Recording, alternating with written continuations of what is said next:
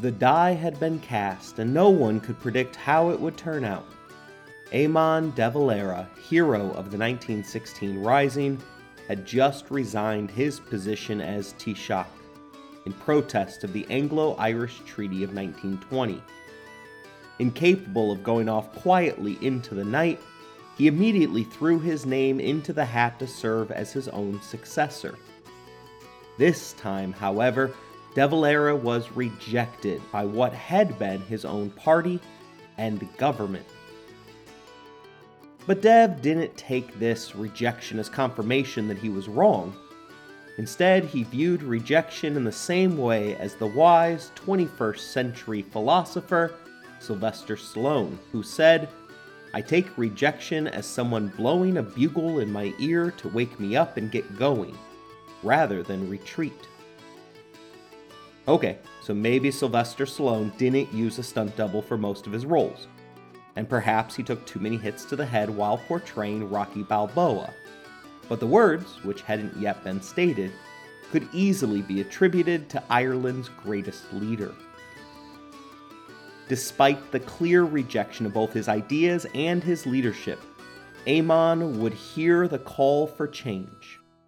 Not to change his ideas or policies, but instead a call to change the minds of the people.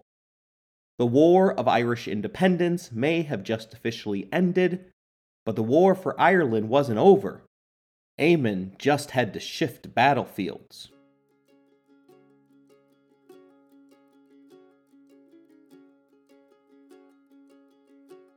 You're listening to Empires, Anarchy, and Other Notable Moments, a podcast designed for deep dives that assist in the teaching of history. This series focuses upon Irish politician Eamon de Valera. Episode number 4 De Valera's Wars.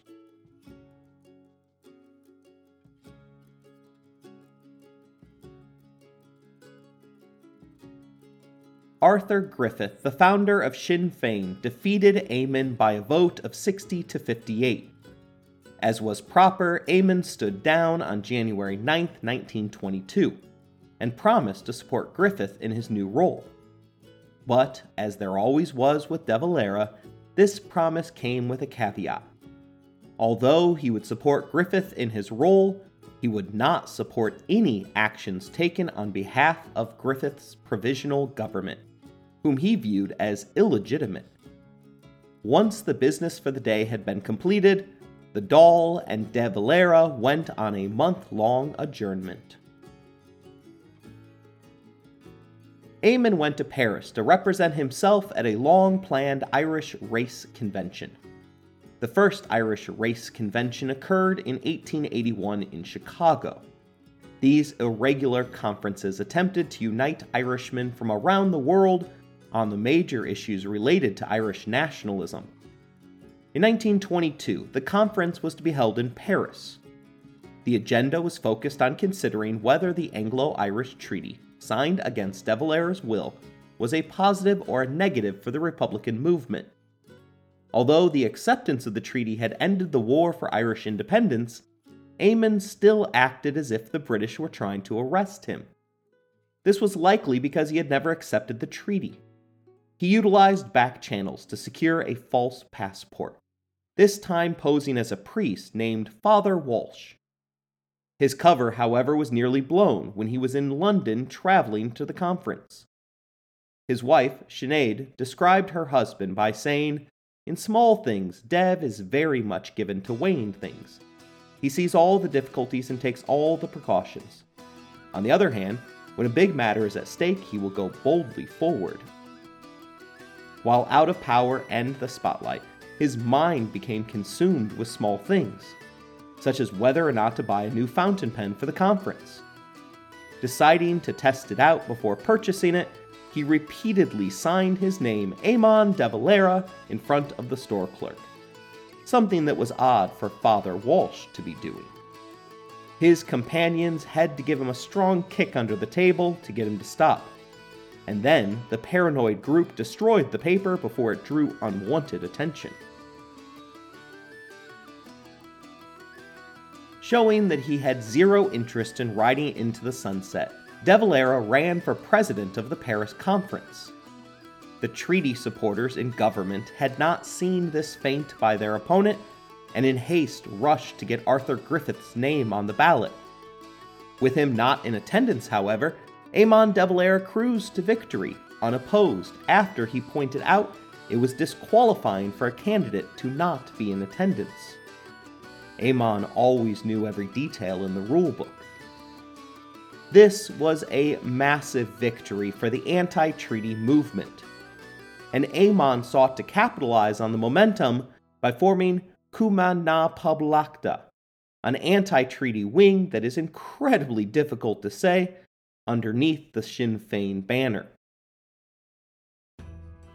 Na and the pro treaty wing of Sinn Féin agreed to work together during the 1922 national elections. After they won, the expectation was that they would form a coalition government to continue running the Dáil. De Valera's campaign speeches, however, showed that the inter party alliance was in name only.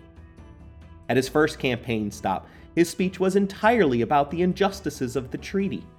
Among his many objections included his opinion that it had been signed under duress maintained an oath to the King of England, and that it continued British military occupation of Irish ports. He also latched on to the partition of Ireland, attempting to blame the loss of Northern Ireland on the pro treaty government leaders of Sinn Féin. The election was scheduled for June 16, 1922, and the Longfellow, as Dev came to be known, was just getting warmed up.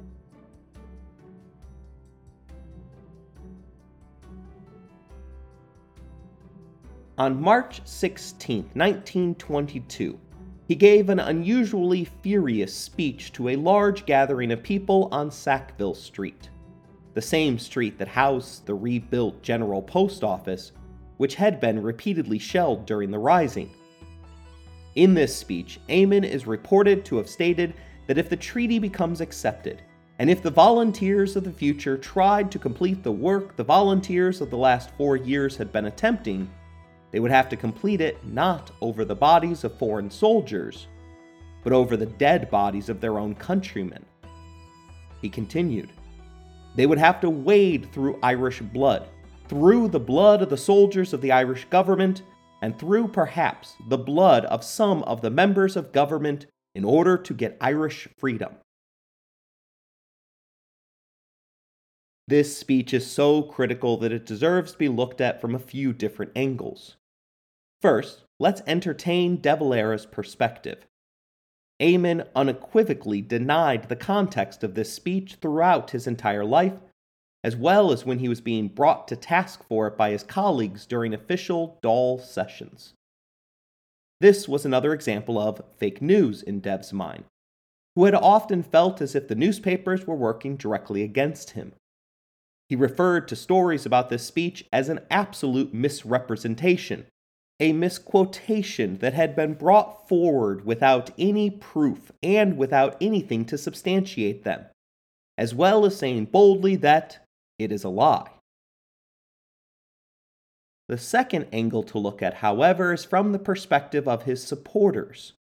He was speaking to thousands of young men and women, many of those in the crowd were armed.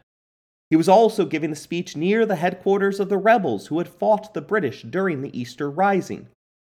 All of this was designed to convey a seriousness to the words that he was utilizing. De Valera was a gifted public speaker who held his audiences enthralled. I have nearly 20 years' experience teaching public speaking. If you grade him by the book, his speeches were not special. Truth be told, he regularly violated most tenets of professional speaking, including the fact that he would go into excruciating detail regarding the most minute issues. But like many of the great orators in history, his ignorance of prototypical speech techniques did not take away from the sway he held over his audience. Later in life, when De Valera's eyesight was failing him, he on occasion had his aide deliver a stump speech for him. The aide claims that after having watched De Valera give the same speech seven times before, he hit every high note, word for word, but the audience never erupted into applause the way that they did for Dev. In fact, the aide claimed that he didn't get a single clap or cheer, despite De Valera receiving applause every few minutes. Early in the 2016 presidential election, three of my politically engaged students decided to travel to a Trump rally that was being staged nearby in Michigan. The students went in large part to be a part of history, not because they supported him or his platform, but because it seemed as if something was happening at those rallies.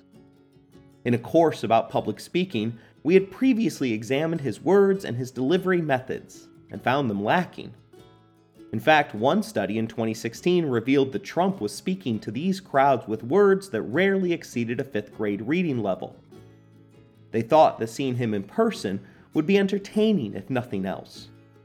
When they came back from the rally, we sat down and talked about their experience. My students had come back from the event in disbelief. Expecting to laugh at the silliness of what the future president was saying, they quickly recognized how much the crowd ate up every word that he was saying. They saw firsthand how effective his messaging was to an audience that would become his unflinching base. With all of this in mind, let's return to the moment that the veteran of two wars, De Valera, told an audience of thousands that they may have to wade through the blood of Irish politicians to achieve freedom. Although he was clearly speaking at a significantly higher reading level, De Valera had the same mesmerizing effect on his supporters. Eamon absolutely was a stickler for words, and assigned meanings to them that others would have interpreted differently. It is possible that he meant these words merely as a warning, rather than a desire. It is also entirely possible that De Valera's words were interpreted by the audience differently than he intended them to be. But we also have to be cognizant of the possibility that his intentions did not matter, and that politicians need to be more aware of the effect that their words may have.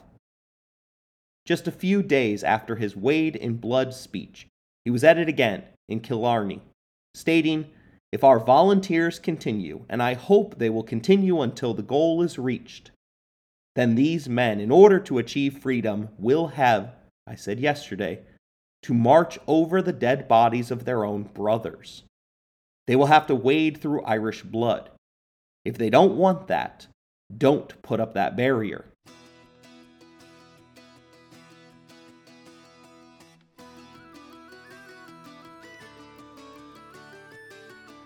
Michael Collins, his former second in command, pleaded after a third call for violence. Can he not cease his incitements, he said? They are incitements, whatever his personal intention. Can he not strive to create a good atmosphere instead of seeking to create a bad one? This was the atmosphere that the vote was held under in June. The results showed a clear divide. Sinn Féin won 94 of the 128 available seats. But of these 94, the pro treaty forces claimed 58 to Eamon de Valera's 36. Within the ruling coalition, Eamon would be in the minority. Despite promises otherwise, the anti treaty Sinn Féin forces boycotted the newly elected Dáil. It is impossible to defend Eamon here. His new branch within the party had requested, negotiated, and approved the terms of the coalition government before the campaign. Upon losing, however, they refused to recognize the formation of a legitimate government. I experience this type of hypocrisy through my elementary school children when they begin to lose at something that they ask to play. They want to pick up their ball and go home if they aren't always winning. Additionally, their actions were undemocratic, as it went against the clear wish of the majority of the Irish population. Despite only 58 seats, the pro treaty parties had secured support from over 75% of the electorate. Michael Collins had worked to unify the two halves of Sinn Féin to no avail. That failure extended to his efforts to reconcile the internal differences with the anti treaty Irish Republican Army. The IRA, as it is commonly referred to, was formed in 1917 from members of the Irish Volunteers as well as the Irish Citizen Army. They later absorbed a sizable number of nationalists who had fought for the British during World War I. The organization had been heavily involved in the Irish War of Independence and made use of guerrilla warfare tactics against their enemies at home and abroad. Collins himself had been a key figure within the IRA during the war, personally ordering hits by a group referred to as the Twelve Apostles for the assassination of pro British policemen and suspected informants within the IRA. Despite Collins' credibility with the group, the IRA sided with the anti treaty faction. Collins and the new pro treaty government proceeded to form the National Army, specifically to replace the IRA and to serve as their personal police force. The Irish Civil War would break out on June 26, 1922, at the Four Courts.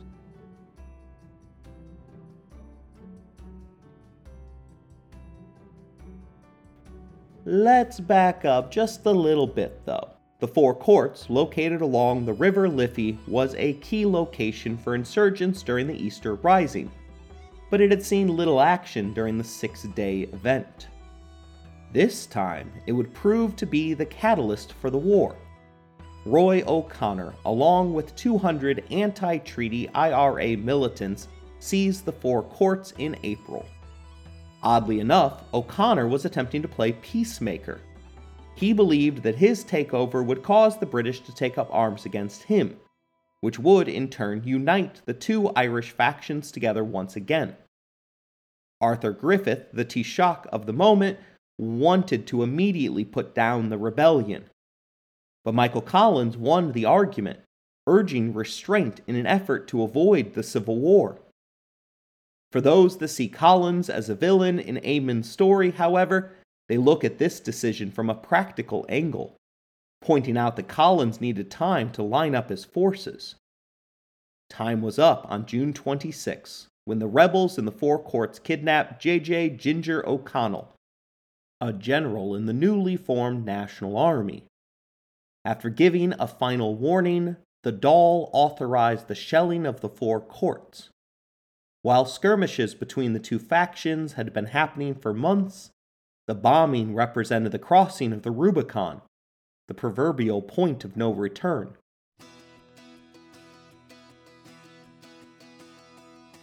The historic buildings were all damaged, and the west wing of the building was completely obliterated, resulting in the dreadful destruction of the Irish Public Record Office at the rear of the building. As a result, the sky was literally covered with burning sheets of irreplaceable paper that detailed the last thousand years of official Irish history throughout the standoff at the Four Courts, and to a somewhat lesser extent throughout the Civil War, Eamon would attempt to claim that he was on both sides. Failing that, he would pivot in order to make sure to tell everyone that he was the only one on the side of peace.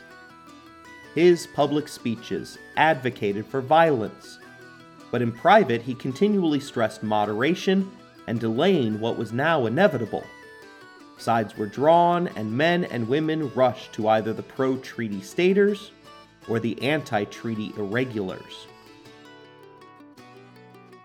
In a decision that would later save him from prosecution, Eamon de Valera declined a leadership position in the rebel forces, instead, opting to serve as an ordinary IRA volunteer.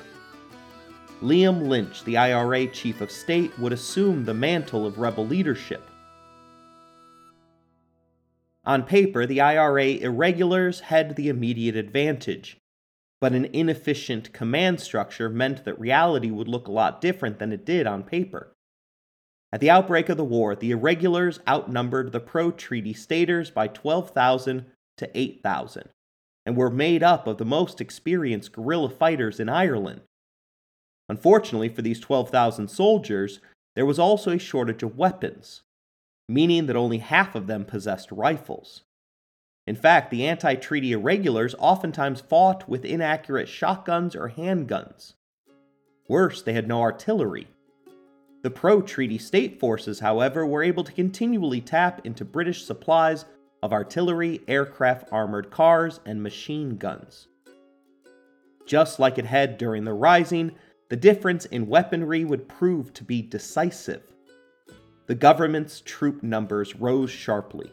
14,000 in August 1922 became 38,000 six months later. Collins reorganized the Twelve Apostles and rebranded them as the Dublin Guard. This group was known for taking no prisoners and was responsible for some of the worst atrocities committed during the war. Although there were gruesome killings throughout the conflict, Ballyseedy deserves to be singled out. Responding to the death of five of their colleagues to a booby trapped hideout, the government forces took their prisoners and executed the group by tying a landmine to them.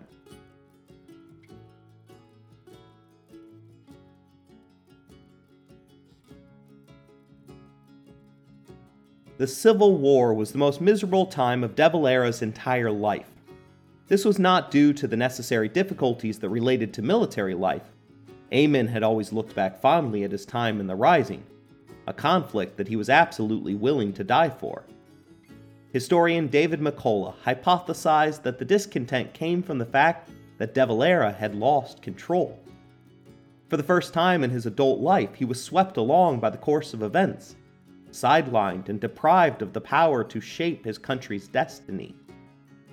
De Valera's own writings support this theory, with the Longfellow explaining that he felt as though he was watching the Civil War through a wall of glass, able to see everything but powerless to intervene. He rarely went home to see his wife Sinead or his children. His absence was particularly hard upon his wife, as their fifth child, Terry, was born 20 days prior to the shelling of the four courts. Rather than picking up a rifle, Eamon worked almost exclusively on propaganda for the rebels. Always caring how history would perceive his actions, Eamon regularly published articles in America that defended the irregulars' position. Most of his propaganda accused Arthur Griffith's government of staging a military coup to install a dictatorship. At the outset of the war, Griffith was the main target of the propaganda. But De Valera would come to regret some of the words that he published against the man that was first his former party head, then deputy, and finally his successor. It is believed that Griffith died from overworking himself in an attempt to implement the treaty with England. He courageously attended 41 of the 42 provisional government meetings over the course of 37 days. The reward for his service was becoming confined to a nursing home after he suffered from a hemorrhage. Two months into the Civil War, he returned to work, but was rendered unconscious while tying his shoes and proceeded to pass away from another hemorrhage. In his personal diary, Eamon commemorated Griffith by saying that he was an unselfish and courageous patriot. But seeing that they were on opposite sides of a civil war, Eamon couldn't help but to get one jab in, wishing that Griffith had not stooped to the methods that he did in which to win.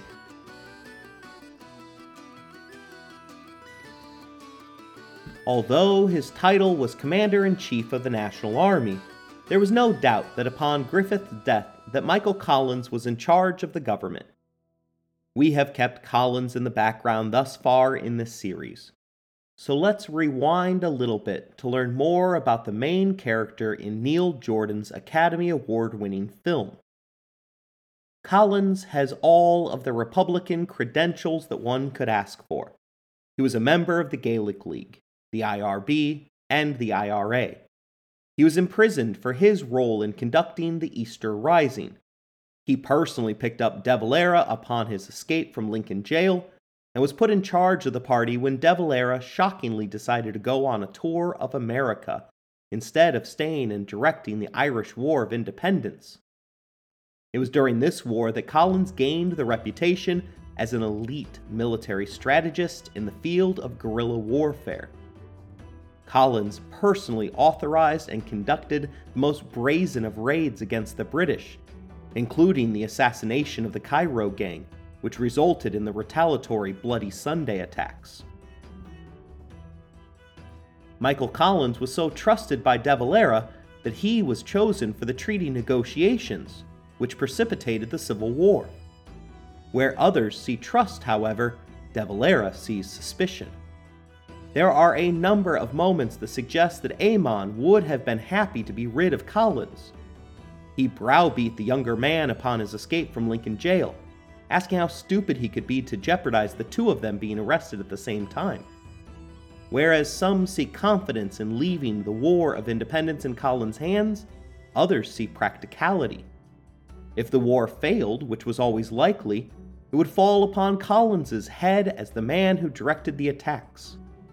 The most incriminating evidence came during treaty negotiations, where De Valera famously quipped that he needed scapegoats for when the talks fell apart.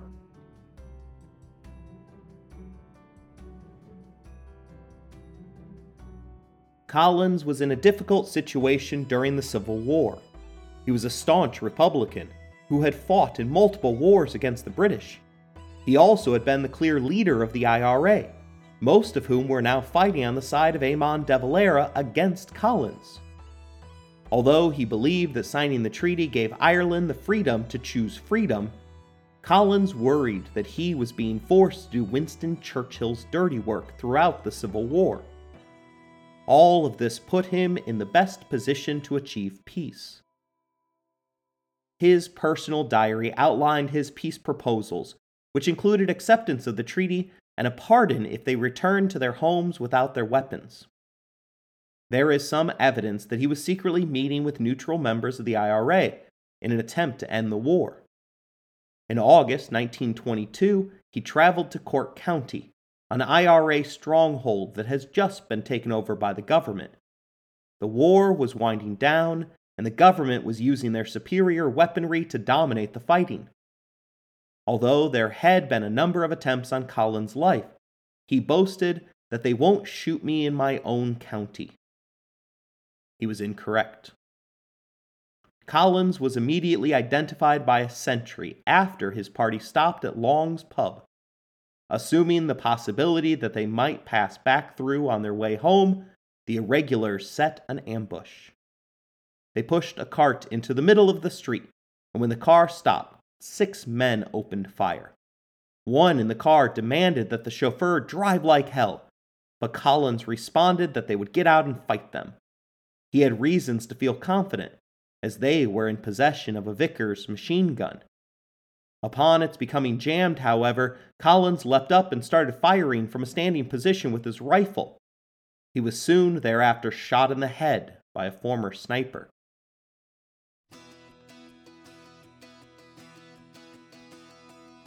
On August 21st, one day before Collins was assassinated, De Valera decided that the Civil War was a lost cause. With all paths to a military victory blocked, he felt that the honorable thing to do was to end the fighting. In other words, without the possibility of winning, it was time to focus on how he could save his reputation. Upon finding out about Collins's death, he expressed shock. One witness claimed that he sat with his head in his hands for a long time, eventually muttering, This has to stop. In De Valera's view, the best and brightest men in Ireland were dying needlessly.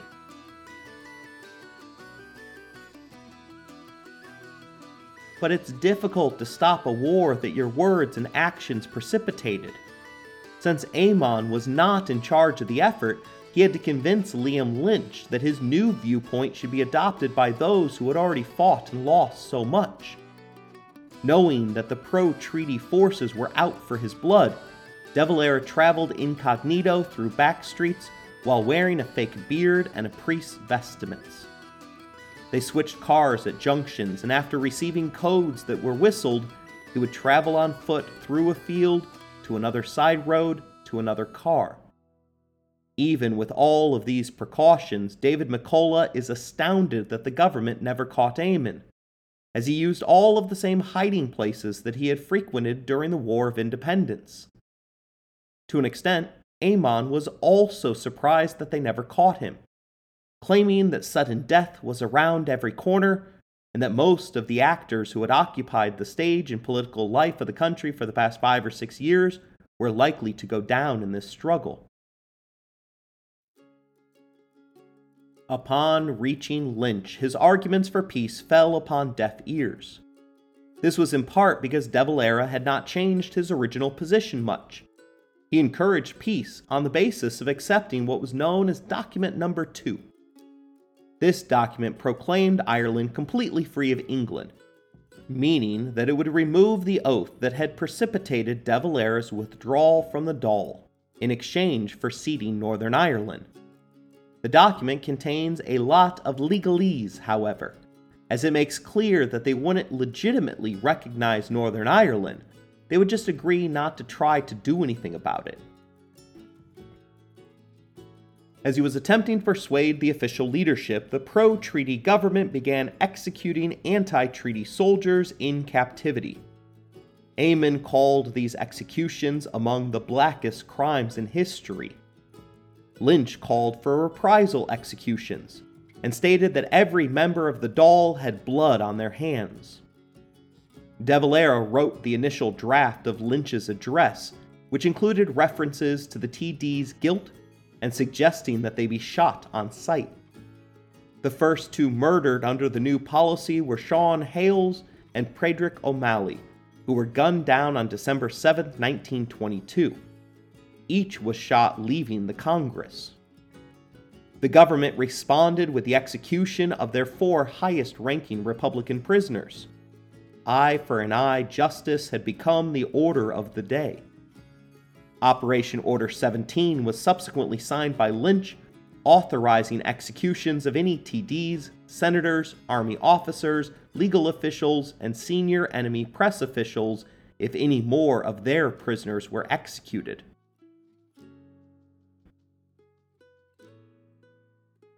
While Liam Lynch refused De Valera's overtures for peace, Eamon proceeded to receive the pleas of Liam Deasy. Deasy had been captured by the government and sentenced to death. In exchange for an unconditional surrender and an attempt to sway his colleagues, he would be granted a stay of execution. De Valera was of two minds. At the beginning of February, he wrote to his colleagues that it must be death or glory for us now. By the end of the month, he wrote, Many good men have come to the conclusion that we have long ago passed the point at which we should have regarded ourselves as beaten. The stalemate in his conflicting thoughts was broken by the Vatican. The provisional government had convinced the Catholic hierarchy to condemn the rebels' actions and deny them from receiving the sacrament of communion. Within months of this decision, the rebel leadership convened at the Nire Valley in the Comeragh Mountains. Presuming that something was afoot, the meeting was constantly interrupted by Free State search parties. De Valera supported an ending of the hostilities, but was defeated by a 6 5 vote in favor of Lynch. He was given permission, however, to seek out the other side to find out if there was a possible basis for peace. Leaving the mountains was an unpleasant experience for Eamon. He wrote that on the first night he got drenched to the skin through his overcoat, leather jerkin, etc. Wettest night I have ever experienced, he wrote falling at every step, misled by the guides, ignored stepping stones and walked through the streams, stuck my left leg into a bog hole up to my groin, he continued complaining. Arrived in the morning, clothes and leather jacket all ruined, rain soaked through, had to go to bed naked. The war was clearly wearing on him. A breakthrough occurred on April 6 when Lynch was shot and killed. The rebel meetings resumed on April 20th, and this time the motion to seek peace was accepted. De Valera released his peace plan and began negotiations with Andrew Jameson, the whiskey magnate and broker of the 1921 War of Independence peace deal. Jameson quickly came to the conclusion that De Valera would agree to any reasonable terms that would allow him to save face. As part of the deal, the rebels would stop fighting and turn in their weapons. Instead of handing them to the government, however, De Valera was able to negotiate a neutral building, where Republicans would turn in their arms so that they could be reissued to their present holders after the next election. Always a tough negotiator, Eamon asked for American funds released to aid Republicans in elections, the restoration of all seized property, compensation for the Republicans who represented the losing side for war damage, the release of all prisoners, and an end to government censorship. Cosgrave, the leader of the Dáil, regarded these proposals as long and wordy documents inviting debate where none was possible. One has to wonder what Eamon would have asked for if his side had won. The ceasefire and the removal of arms were accepted, however. Still, Eamon's choice of words suggested that his mind had not changed one iota. He sent a message to all rebel soldiers stating that the Republic can no longer be defended successfully by your arms. Further sacrifice of life would now be in vain. Military victory must be allowed to rest for the moment with those who have destroyed the Republic.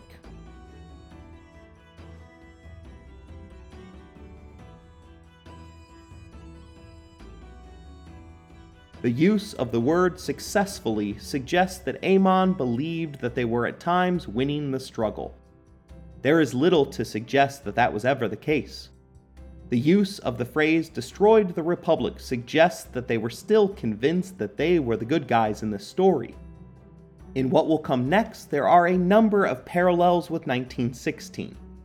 First, Eamon will be briefly imprisoned. This time, he'll be saved by a lack of evidence as to his actual role in the fighting. Secondly, he realizes that even though they lost militarily, he could win politically. Even though the ceasefire had been his idea, Eamon remained hidden for months after the war had ended. He only emerged from the shadows to run as a candidate under the Sinn Féin name for his old seat in Clare County. He released a statement saying, If the people of Clare select me as their candidate again, I will be with them, and nothing but a bullet will stop me. This wasn't conjecture. The IRA's director of intelligence had warned him that some of the Free State murder gangs had sworn to kill De Valera in retaliation for the death of Michael Collins. He met with his wife for one night and left her heartbroken and anxious in the morning when he went to a planned public campaign event.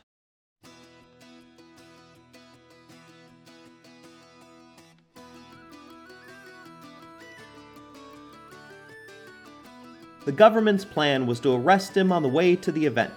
After all, arresting De Valera in public would make excellent propaganda for him. Although it's impossible to believe, Eamon somehow got onto the stage before any of the officers had recognized him. Why say that that's impossible? Eamon was the hero of the 1916 Rising. He had led the country through the War of Independence. He was the cause of the Civil War it's safe to assume that everyone in the country knew of him. In public, Eamon always dressed in a white shirt with a black tie underneath his traditional long black trench coat. Moreover, he was nicknamed the Longfellow because he was six foot three. Add in his glasses and top hat, and you have the equivalent of Abraham Lincoln walking by unrecognized in America. Eamon was so concerned about his public image that he refused to smile at events, even rugby games.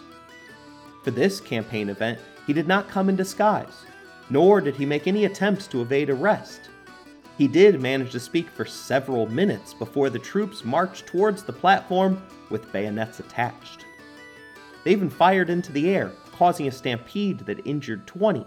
Even more incredible, the incompetent Irish guards that fired into the air as a warning managed to accidentally shoot four in the crowd.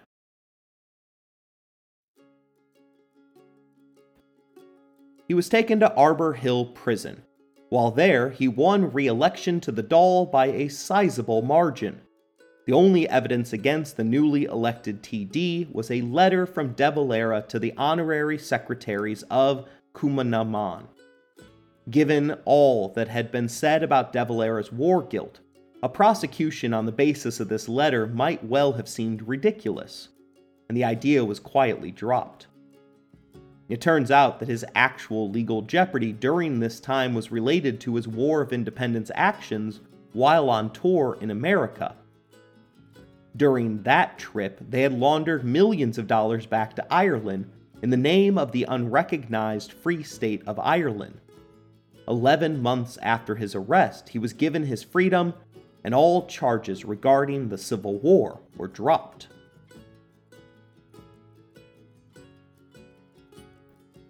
You have to assume that Eamon de Valera had learned his lessons. If you did assume that, then you haven't yet learned enough about this man. One of his first acts was to address the Comhairle na dTeachtaí, an alternative parliament that they had set up during the Civil War. Showing that he had learned absolutely nothing from his experiences, Eamon gave a lengthy account of the Civil War, including rehashing his accusation of the provisional government of carrying out a coup d'etat. These accusations, which amounted to an alternative set of facts, threatened to reopen wounds that had barely begun to close why not address the Dáil itself? Although Eamon had won his election, he was still refusing to enter the Congress until the oath of allegiance to the king was removed. The cause of the Civil War was still preventing Eamon from participating. Those wounds were still open and bleeding in Northern Ireland, where Eamon decided to sneak into Newry Town Hall to address a Northern Ireland election meeting. He was sentenced to a month in prison in Belfast for the violation. Eamon later confessed that of all the prisons that he had been in, Belfast was the worst, and also it was depressing and disheartening. Upon release, Sinn Féin, carrying the backlash from the Civil War on its name, underperformed in a number of side elections. And in 1925, Eamon left the party, saying that I am now from this moment a free man. Although he spoke like a man leaving politics for good, it was instantly shown to be a smokescreen. As Sean Lemass, his right hand man, publicly persuaded him that Ireland needed De Valera and suggested starting a new party. Pretending to be astonished, Eamon de Valera said that I could not but agree with his logic. Once again, Eamon was enhancing his public image as a reluctant politician.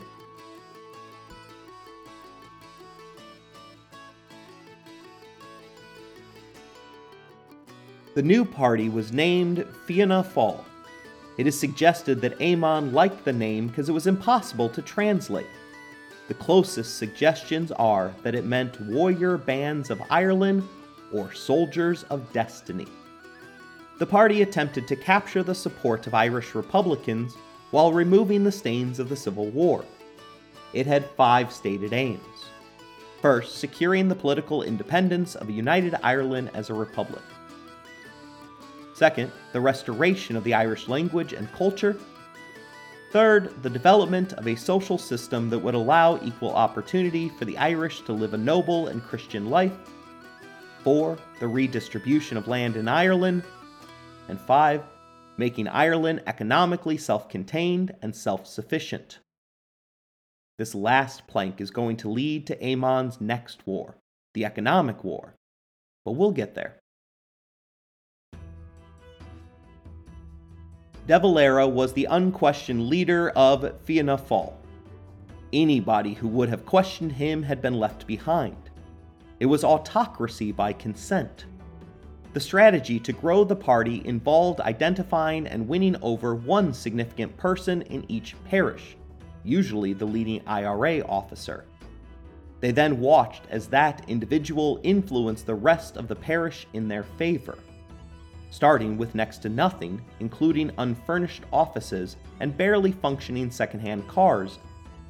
De Valera made it clear that the party required absolute loyalty Although many wanted to focus on the partition of Northern Ireland, Dev made it clear that they first had to gain control of the 26 counties of Southern Ireland before rectifying the border crisis. Absurdly, he even made it clear that if they couldn't achieve a united Southern Ireland peacefully, they would turn to war. Dev's quote in his opening address was clear in this regard, stating that if the road to peaceful progress and national evolution be barred, then the road of revolution will beckon and will be taken. The majority of their time, however, was spent talking about the oath to the king that thus far had prevented all of their elected officials from having any influence within the government. Dan Breen, a Republican TD, broke ranks and took his seat in January 25, 1927. In his words, it was a pure waste of time and energy to sit outside the Dáil doing nothing and making bellicose speeches. When others asked him about what it was like to take the dreaded oath, Breen responded, I never saw an oath. There was an oath somewhere, but no one asked me about it. I just signed a book. I never read any formula. This admission, plus a theological smokescreen provided by the Catholic Church, would pave the path for De Valera's return to power. It began with the 1927 general elections. Fianna Fáil fielded 86 candidates to Sinn Féin's 15, the clearest evidence that Eamon had cannibalized his first party with his second. Adding Fianna Fáil's totals with those of other Republican parties, and Eamon would have a majority. However, Cumann na took three more seats than the upstart party, giving them a 47 to 43 lead. Eamon took the results to mean that they were close, but would never become the majority unless they participated in government. On June 23, 1927, he announced that the Fianna Fáil representatives would claim their seats without submitting to any oath of allegiance to any foreign power. Announcing it ahead of time enhanced the publicity stunt as they were met by Colonel Paddy Brennan, who refused to let them enter the building without signing. Still, it represented another propaganda win for the upstart party. Looking for more monetary support, he used this event to ask his supporters in America to fund his legal challenges against the oath.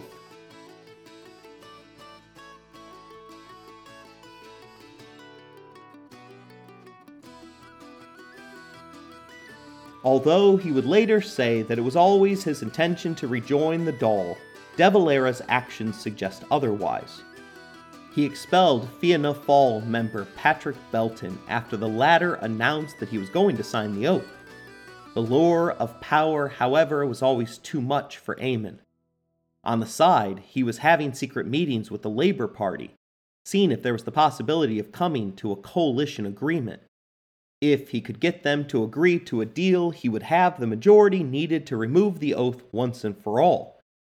This meant that he was in a catch 22, as the only way to remove the oath was to first take the oath. The coalition was agreed to on August 10th, based upon an understanding that would immediately overturn Cosgrave's Public Safety and Electoral Amendment Acts.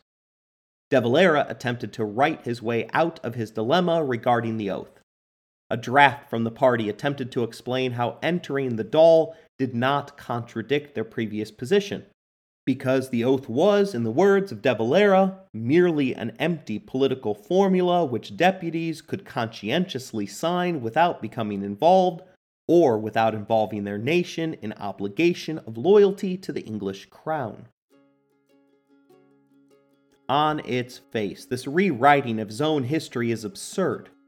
De Valera fought the Civil War and refused to enter the Dáil for years, only because of this oath. If it really was just an empty political formula, then all of his actions in the run up to this moment scream of treason rather than patriotism. For an empty political formula, De Valera was awfully dramatic about signing it. Fianna members arrived on the appointed day in groups of twos and threes.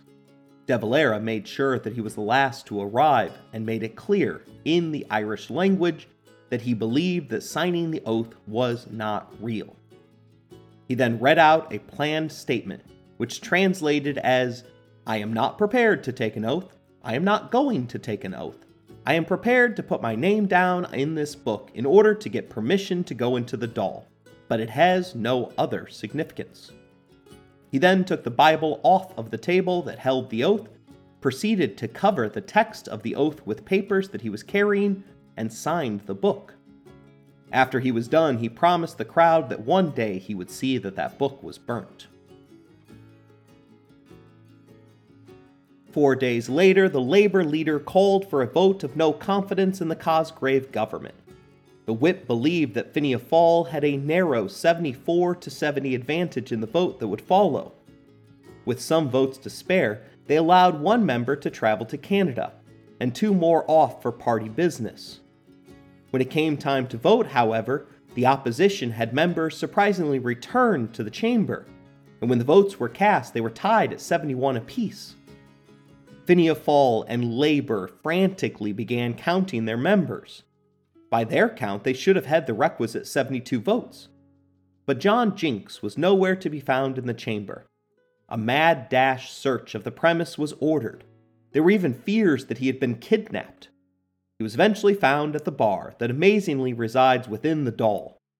But it was too late.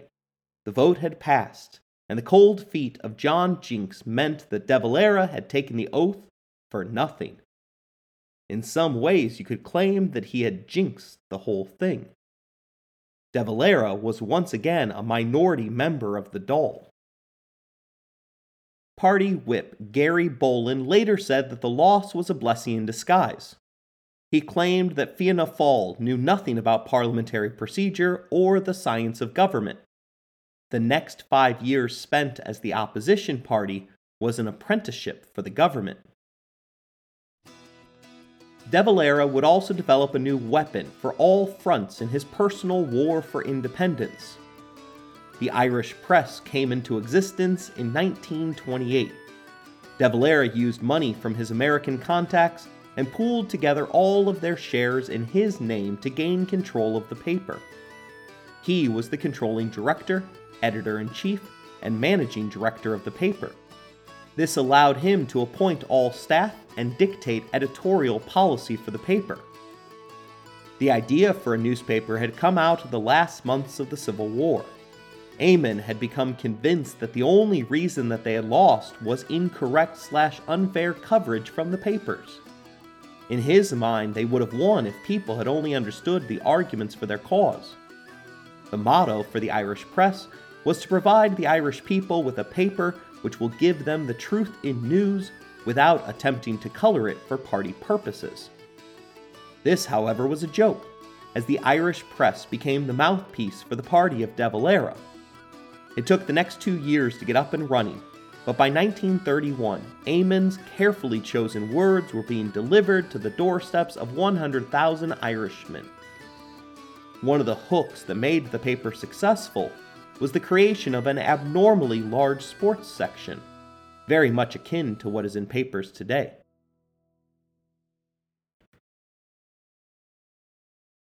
The 1930s became remembered as the interwar years, during which the world powers failed to contain the rise of Adolf Hitler and Nazi fascism.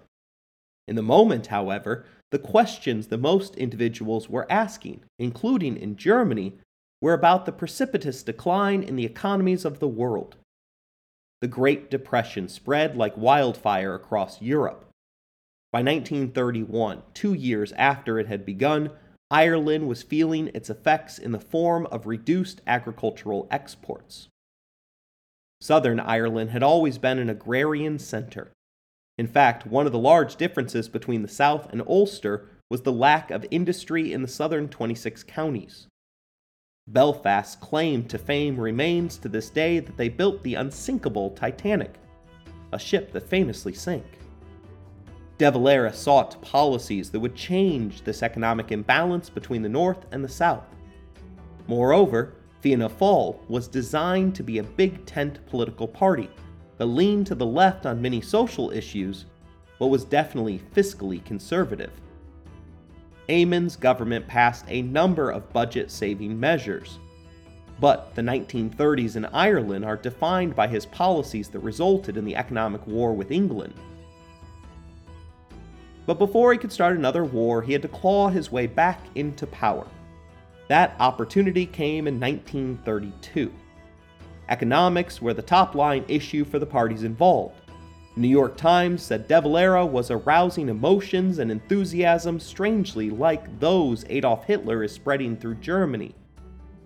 That enthusiasm extended to the polls. Fianna Fáil would receive 44.5% of the first place votes and become the most popular party in Ireland, a spot that they would not relinquish for the next 79 years. They were only five seats short of a majority, and their traditional allies in Labour had taken seven. Eamon was now 50 years old. It had been 10 years and two months since De Valera resigned leadership over the treaty vote.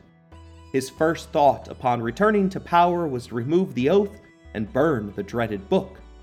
But it would have to wait, as economic considerations were first and foremost in the party's mind. Upon returning to office, Eamon was handed a bill from the British regarding accrued land taxes. Upon searching for the agreement in question, all that could be found was an unsigned document that was mostly patches and shreds. According to the British, however, it required the fiscally conservative Fianna Fáil government to transfer millions to the Crown. Eamon refused to pay. In sit down meetings with then Prime Minister Ramsay MacDonald, he suggested that he might be willing to pay the tax if the dreaded oath was removed.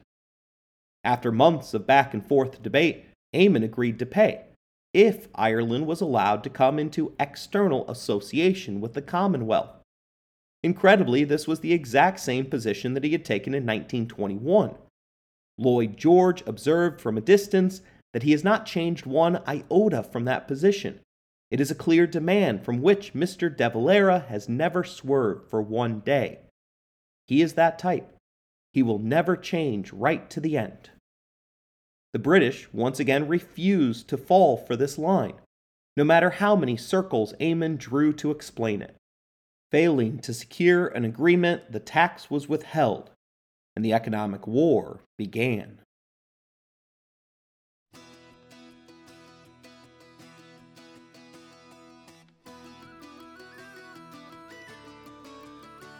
As did everything else in his life, the foundations for the economic war were set firmly in Eamon's struggle for Irish independence from the British. The Irish economy was wholly dependent upon exports to Great Britain, particularly in the field of agriculture. This was because half of the Irish population was engaged in the business of agriculture, and 90% of the Emerald Isles exports came in the form of agricultural commodities. De Valera felt that this dependence could and would be used as a weapon against future Irish independence movements. Thus, he sought to divest his economy from England's. His policies were protectionist, and it was clear from the beginning that it was going to hurt Ireland. But he saw a silver lining even in this, stating that the resulting reordering of our economic life will, in the long run, relieve us from the position of dangerous dependence on the British market, a position which the British now think they can use to compel us to bow us to her will. This would not be an easy task for the Irish, and Eamon had to acknowledge that citizens might not like bread that was made using Irish wheat. He then stated that they would have to develop a taste for it, for, as he stated it, the nation cannot survive without protection. Eamon fired the first shot in the economic war by placing tariffs on goods from England. The justification for this was the same as the justification for any protectionist policy. Cheap goods from England were crowding out the native industries.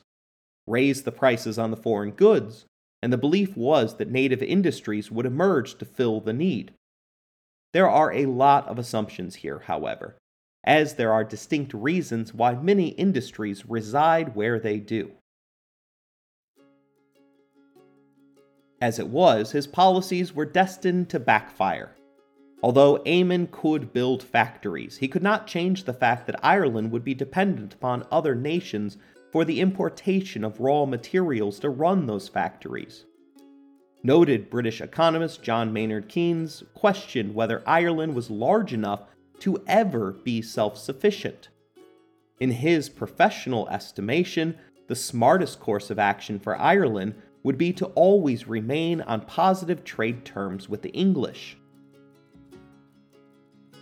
As his policies increased unemployment, Eamon turned to his conservative Catholic beliefs regarding the role of women in society. The previous government had introduced a marriage bar for female teachers. This meant that any female teacher that got married would be forced to resign from her job. Eamon extended this rule to all government positions, thus freeing up jobs for men. He also interfered with the press.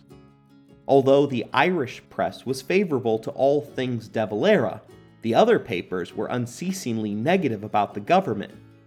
He responded by creating the Government Press Bureau, a position designed to censor free speech. Eamon also had the government pull significant advertising dollars from papers that gave negative or faulty coverage. Despite this, he couldn't hide the toll that the economic war was having upon his citizens. Eamon delivered terrible news to farms saying that, so far as I can see, the British market is gone forever. The standard of living among farmers declined by 15% in the immediate years of the war. Sean Lemass informed the party that the crisis facing them rivaled that of the potato famine.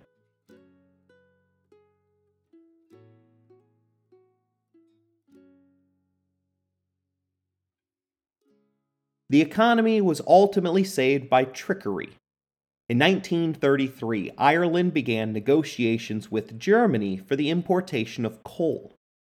These talks broke down within three days, but the British had no way of knowing that. German coal happens to be more sulfurous than British coal, and if Germany supplanted them, it meant that all furnaces would have to be altered for the German coal. It meant that Britain would never gain back this market. Britain fell for Ireland's bluff and agreed to the Coal Cattle Pact, in which Ireland agreed to import all its coal from Britain in return for a 16% increase in cattle exports from Ireland. This deal single handedly helped to avert famine in Ireland. The economic war would last until 1938 when De Valera was able to negotiate its ends through talks with Prime Minister Neville Chamberlain. World War II was on the horizon, and Chamberlain was convinced that Ireland might be the key to winning. For De Valera, the economic war had been a necessary evil. Despite the hardship, support for Fianna Fáil increased throughout the economic war. De Valera was able to leverage the coverage of his own newspaper to convince all those involved that Ireland would be better off in the long run. The storm brewing on the shores of continental Europe would once again change the narrative, and Eamon de Valera would be there to set the course for Ireland's future.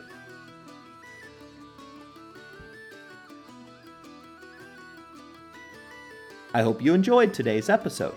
If you want to interact with the show, you can email us at resourcesbylowery at gmail.com. If you'd like to financially support the show, please look in the description for more information. As always, thank you for listening, rating the show, and spreading the word.